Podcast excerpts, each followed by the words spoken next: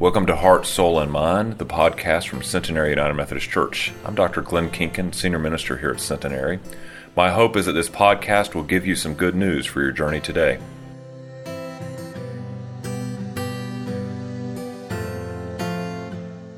Our scripture lesson this morning comes from the second book of Kings, chapter 8, selected verses. Hear with me now the words of the Lord. Then King Solomon summoned into his presence at Jerusalem the elders of Israel, all the heads of the tribes and the chiefs of the Israelite families, to bring up the ark of the covenant from Zion, the city of David. The priests then brought the ark of the Lord's covenant to the inner place of the temple, the most holy place, and put it beneath the wings of the cherubim. And the, when, the, when the priests withdrew from the holy place, the cloud filled the temple of the Lord and the priests could not perform their service because of the cloud, for the glory of the Lord filled the temple. Then Solomon stood at the altar of the Lord in front of the whole assembly of Israel, spread out his hands towards heaven, and said, Lord, the God of Israel, there is no God like you in heaven, above or on earth below.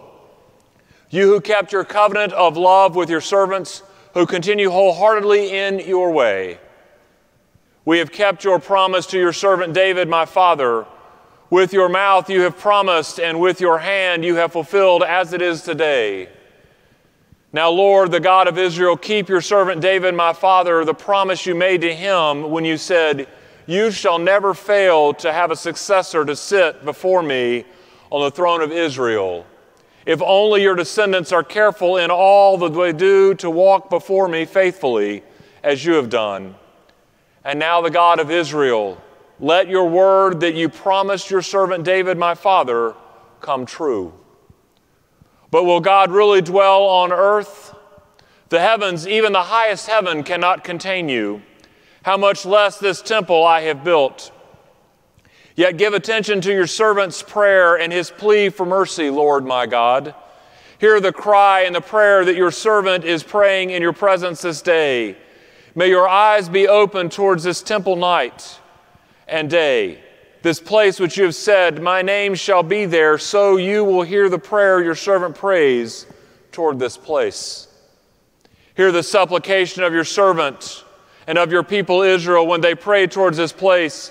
Hear from heaven your dwelling place. When you hear, forgive. As for the foreigner who does not belong to your people Israel, but has come from a distant land because of your name. For they will hear of your great name and your mighty hand and your outstretched arm. When they come and pray to this temple, then hear from heaven your dwelling place. Do whatever the foreigner asks of you, so that all the peoples of this earth may know your name and fear you, as do your own people Israel, and may know that this house I have built bears your name. My friends, this is the word of God for us, the people of God. Thanks be to God. Would you pray with me?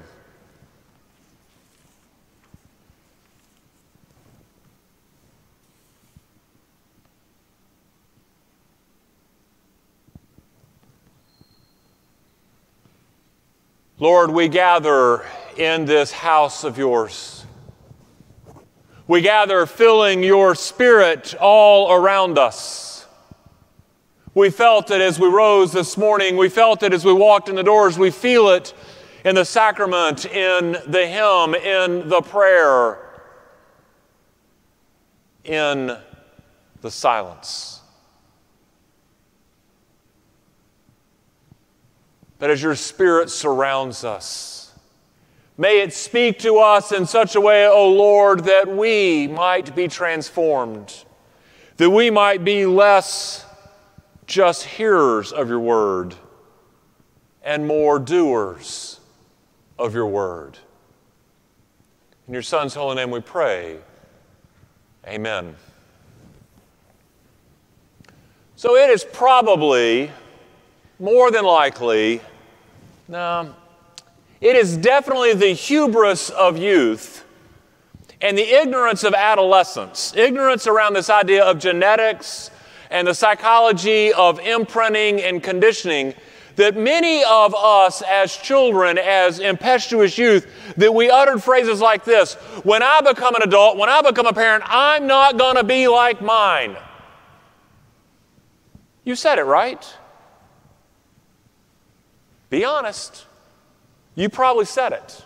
If you didn't, your children probably said it. And they probably it with this idea of the thinking that there is no way that I'm going to be like my parents.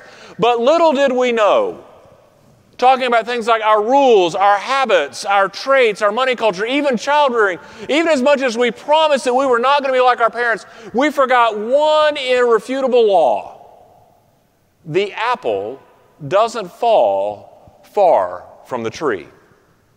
Does it? I mean, think about it. Only to find ourselves as adults, when we begin to realize this, we've realized that it's done that, that we have become our parents in many ways. I mean, think about this. When you were a teenager, maybe you had to file a flight plan when you went out with your friends. You know what I'm talking about, right? The flight plan? Help me with this. Who are you going with? Where are you going? When are you going to be back? How long you be gone? Who's driving? Are their parents going to be home? The flight plan, right? You probably had to file it just like me, like every other teenager. So what's surprising to me is parents that swore that they were, when kids that swore they were never going to do that when they became parents. Let me tell you what they're doing these days. They're tracking their kids on one of these. I promise you they are. They don't need a flight plan anymore filed because they just follow the flight. They know all of it. Or maybe you're that college student that just could not wait for your parents to get off campus. What you really prayed is that they would drive up, open the door, roll you and all of your stuff out on the sidewalk, and just disappear magically. Let me tell you what those parents have become.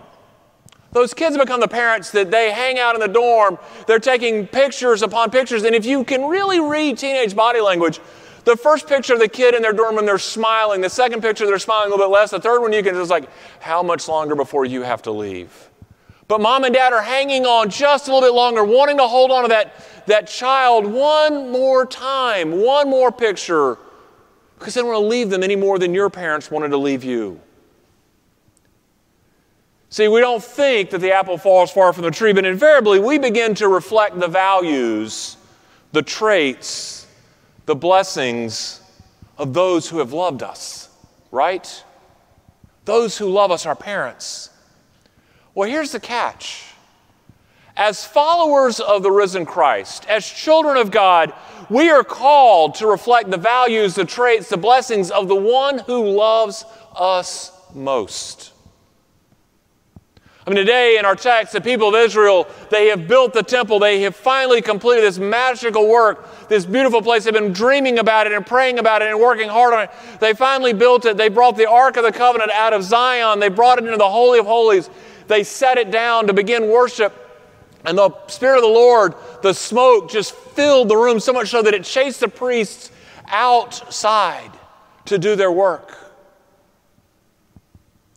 So Solomon begins, he stands in front of the altar of the Lord, stretches his hands out, and he offers this prayer. This prayer that attests to the power of God that says, Heaven and earth cannot contain you, God. Heaven and earth are just not enough. The temple cannot contain you. You're more vast than all of this. This prayer that attests to God's steadfast love. This prayer that attests to God's listening to our prayers this prayer that attests to God welcoming the foreigner, the one who is different, into the family. This is an idea, this text is a reminder to us that God is both creator, redeemer, sustainer, that God is all of that, that God the creator has the power to create all of the universe, to give each of us gifts, that there is this awe and majesty with which God has provided us, and yet we also reminded that we are made in the image of God given this capacity to love. It's a reminder that God is Redeemer, that God wants only the best for you and for me, for our world, that God hears the cries of those who are suffering. And He sent His Son to save us when all seemed lost. It's a reminder of God, the sustainer, that God still hears our prayers, that God still speaks to us, that God is still guiding us through the power of the Holy Spirit, that God welcomes the stranger in to the family. This text is a reminder that God wants a relationship with each and every one of us. That God is still teaching, God is still influencing, God is still pouring out those traits, those habits, those dreams and visions upon our lives. It's a reminder to us as children of God that we are to reflect to the world God's steadfast love that we are to listen for the cries of those in need, that we are to welcome the stranger, the foreigner, the one that is different into our presence and into our family. I mean, this idea of reflecting these values and traits of God is so ingrained in who we are. This idea of love and listening and hospitality. I mean, think with me for a moment of a time when you felt unloved, when you felt invisible, when you felt insignificant. Think of that moment with me. Just hold it right here. That time when you felt that no one noticed you, no one cared about you. What changed? What changed that? What got you out of that space where you felt like no one cared about you and you realized that someone did? Maybe someone spoke a kind word to you, or sent you a note, or gave you praise for something that you did for the company that you thought no one noticed. Or maybe someone gave you a phone call or a text or an email and said, Hey, let's take a walk. Or why don't you come over and sit on the back porch and let's catch up, or let's go fishing, or let's go catch a game. Maybe someone brought you a gift, nothing extravagant, just a little trinket from travel or a flower from the garden, something totally unnecessarily but totally unexpected. Or maybe when you were just in this puddle of despair, somebody came and did something nice for you, something that you had no thought would ever come. Maybe they just rolled your trash cart to the street or they tossed your newspaper up on the porch so it wouldn't languish at the curb, or maybe they opened a door for you and held it open just because they saw you coming and they smiled as you walked in. Or maybe someone gave you a pat on the back or a hug, or just their eyes brightened up when you walked in the room. And it's in that moment you realize you mattered, right? Chances are, at that moment, you felt on top of the world. You could see these signs of love, these tangible options, no matter what they were, that someone actually cared about you, and to them, you mattered. See, my friends, we are created with this capacity to love, this capacity that God has poured His love on us, and God expects us to pour that love onto the world. We're called to reflect that. So, what that means for our lives today, tomorrow, the weeks to come, months and years, that maybe we're to speak the words that people want to hear, not the words like, hey, we've been meaning to contact you about your car's warranty. No, tell people words they want to hear, words that make them feel like they're valued, that we really care about them. Or maybe it's giving them the gift of time where you actually have a conversation with them and you listen to what they say and you spend time with them and you're not watching your clock wondering how much longer this has got to happen. Or you give a gift that will brighten their life, something that just will mean something to them, even as insignificant as a trinket from travel. Or you do something totally unexpected, like fold the laundry or empty the dishwasher. I don't know, just something unexpected that no one sees coming their way. Or maybe it really is just as simple as a smile and a kind word. See, when we show this kind of love, the world brightens up, the world feels better about itself, the world realizes that it matters and that everyone we meet counts. And that's what God is calling us to do. The other thing that God reflects us to do is to listen. God asks us to reflect that listening. How about you? I, I, I, love the news. I love to know what's going on in the world. So, I mean, I'm fi- constantly looking at things on news feeds and newspapers, magazines. I used to watch the news in the morning. I watch it at night, but I used to watch it in the morning. And you know, the morning news shows now become this thing where you got three or four people and they're talking. And I don't know about you, but I had to quit that because I felt my heart rate going up. I felt my blood pressure increasing, not because of what they were saying, the points they were making, because let's be clear, you know, if you don't like what's being said, you can always click and change a channel and find something that agrees with you. No, I had to turn it off because what was happening was three or four people were talking. They kept getting louder and louder and louder and more, more emphatic and talking over each other. No one was listening. See, the story of the Bible is not just a story of God's love for all of creation. It's a story of God listening. God listening to prayers, God listening to pleas, God listening to cries, God listening to the suffering of God's people, and then intervening. I mean, as children of God, we are called to listen, to listen more to each other, to listen more to the world. Martin Luther King Jr. said that a riot, I love what he said. He said, a riot is the language of the unheard. Just a few weeks ago, uh, our, our director level staff, we went to a leadership conference, a virtual leadership conference, and one of the guys was talking about this idea of civility in the workplace. His name was Shola Richards, and this is what he said. He said, All bad behavior is unskilled expression of an unmet need. I mean, think about that with me. Think about bad behavior at work or bad behavior at home or bad behavior um, at school or bad behavior just in life around you. Think about that. Really, if you boil it down to, it is an unskilled expression of an unmet need. I mean, how do we take that and internalize that and think about that when we meet people who act poorly?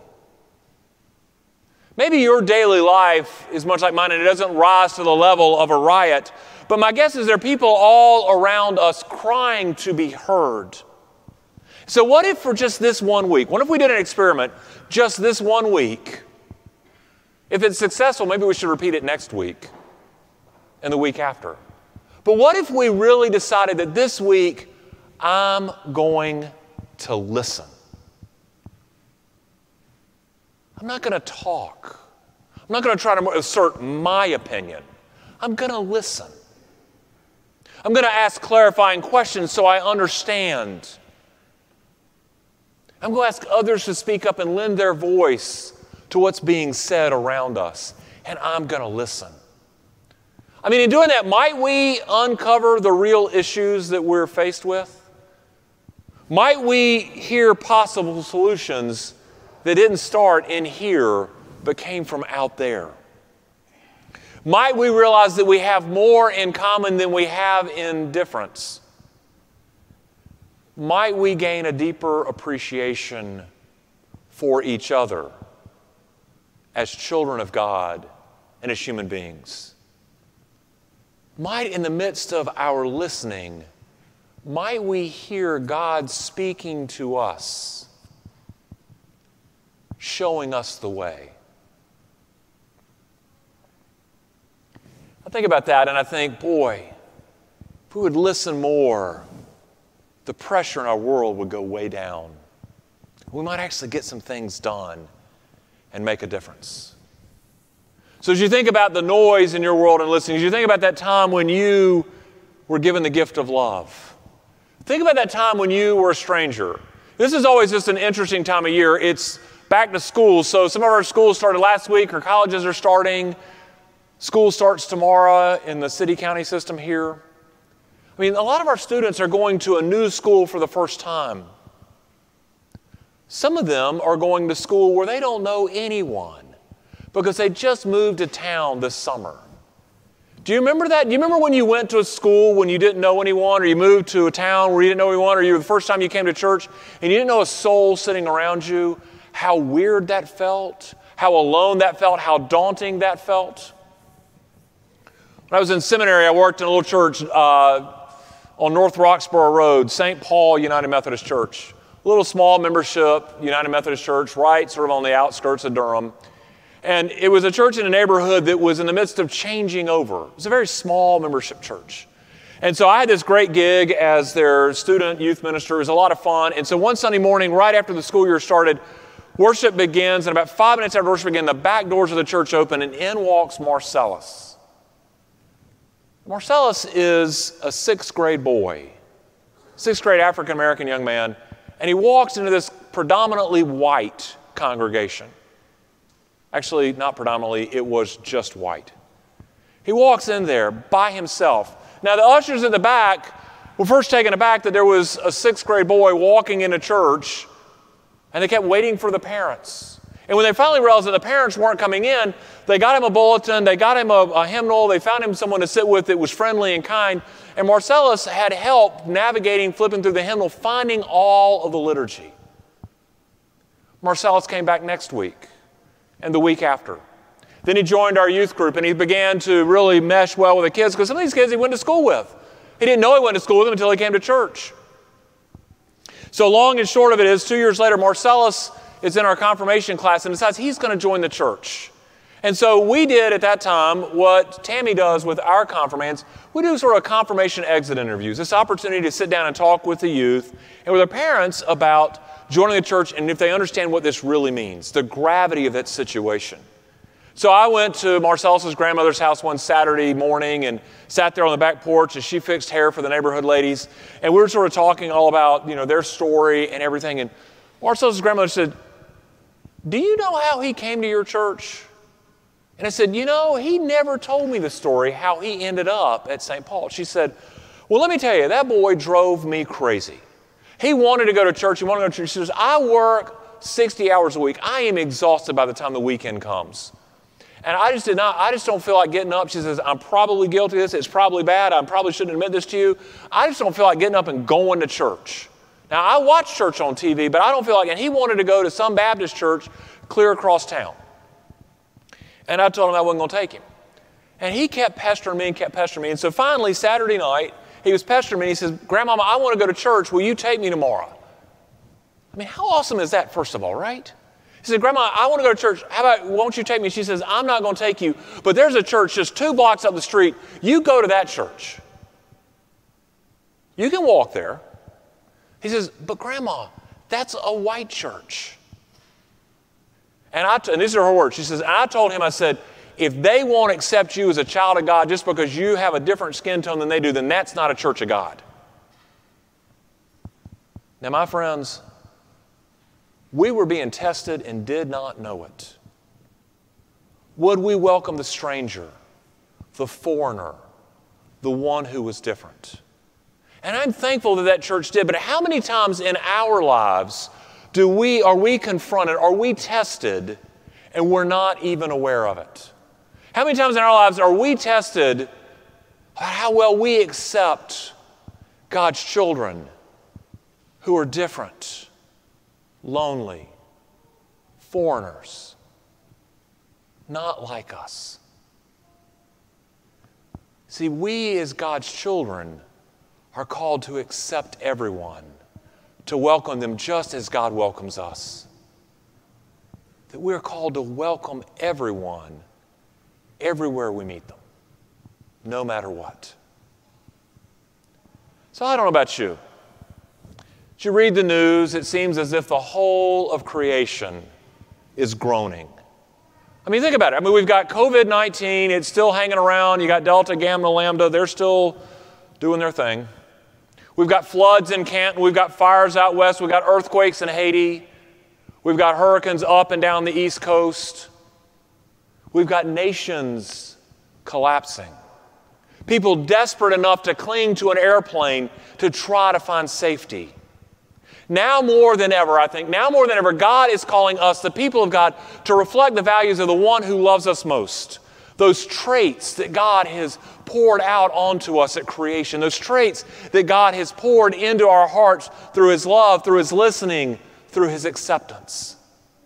And that we are called to go into the world and to do just that to love, to listen, and to welcome each other in. Because we are all children of God. So may our apple not fall far from that tree. In the name of the Father, the Son, and the Holy Spirit. Amen.